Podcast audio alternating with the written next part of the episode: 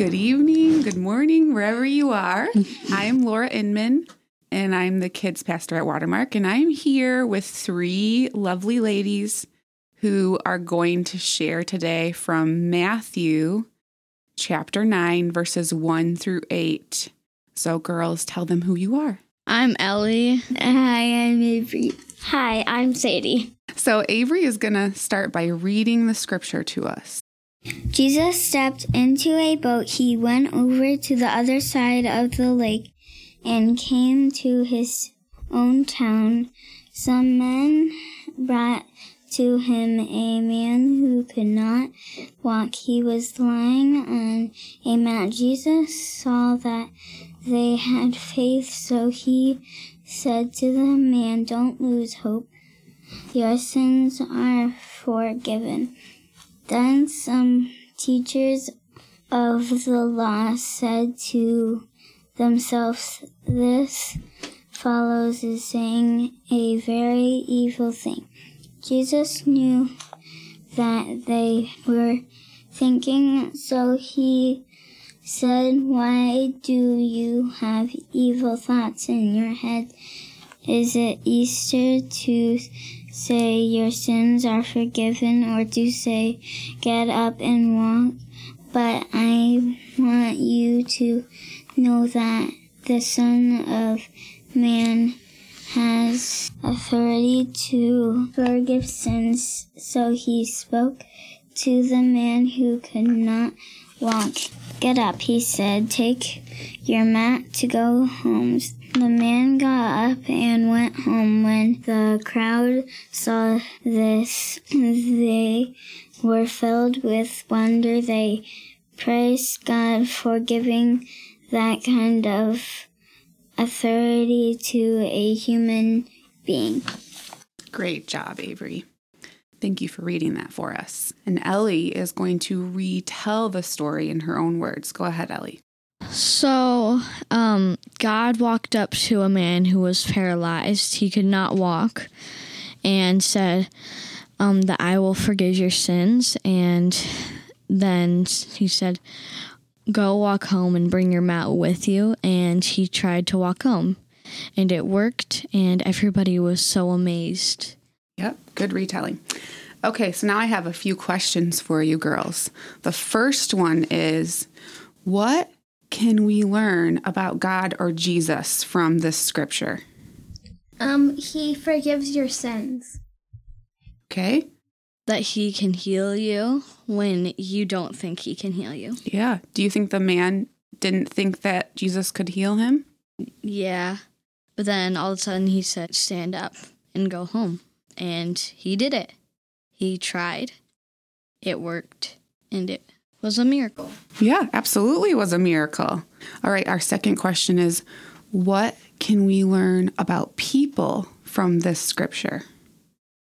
Um, some people doubt him. Like, some people thought that he was being sinful by for say by forgiving sins and healing people, and some people doubted him. Doubted Jesus, you mean? Yeah. That he that he shouldn't have been healing or forgiving people. So Yeah. he was wrong for that. Yeah. Yeah, the have you guys heard the word blasphemy before? In some versions of the of this story, it says that the people accused him, the teachers of the law accused him of blasphemy. Have you heard that word before? Mm. No. No.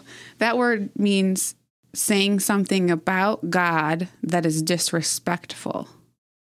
So you picked up on that they were calling Jesus disrespectful there, I think is what you're The saying. The thing that I do not get is that God, it, like Jesus is God's son. So why do they think Jesus would be mean to his dad, who literally created this entire earth, world, and universe?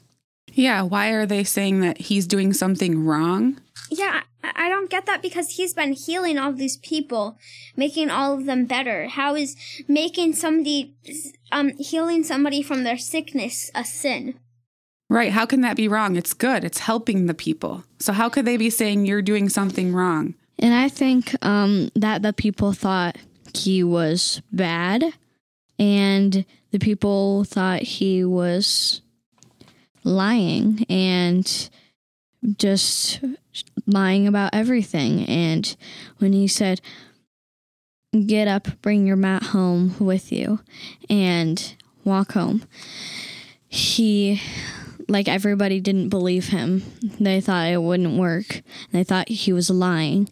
You mean the before man this moment, Ellie? Like before Yeah. this moment, Yeah. people thought he wasn't who he said he was And then everybody believed it once he walked home. once they saw it. Yeah, Mm-hmm. it said they were amazed and filled with wonder at what they saw. Yeah. So you're saying it helped the people believe Jesus was who he said he was? Yep. Yeah. Okay, so maybe what you're saying too is people um, have a hard time believing in God. Do you think Yeah. they had a hard time do. believing in Jesus until they saw that? Like a lot of people say, I'll believe it when I see it. Yeah. Okay, our last question is what do we think God wants us to do with what we learn? He wants us to forgive people no matter what they have done. In the end, he wants us to always forgive them and to help them when they need help. Yeah. It's very interesting that um, Jesus brings in forgiveness to the story when he's healing the man. Yeah. I love that you pointed that out, Sandy. It must be important that that God wants us to forgive other people. If you don't forgive people, then you're just going to be lonely in the end because everybody is going to do one wrong thing to you. So, and then if you don't, you don't forgive, then you're just going to be lonely because you don't forgive anybody for anything they did to you.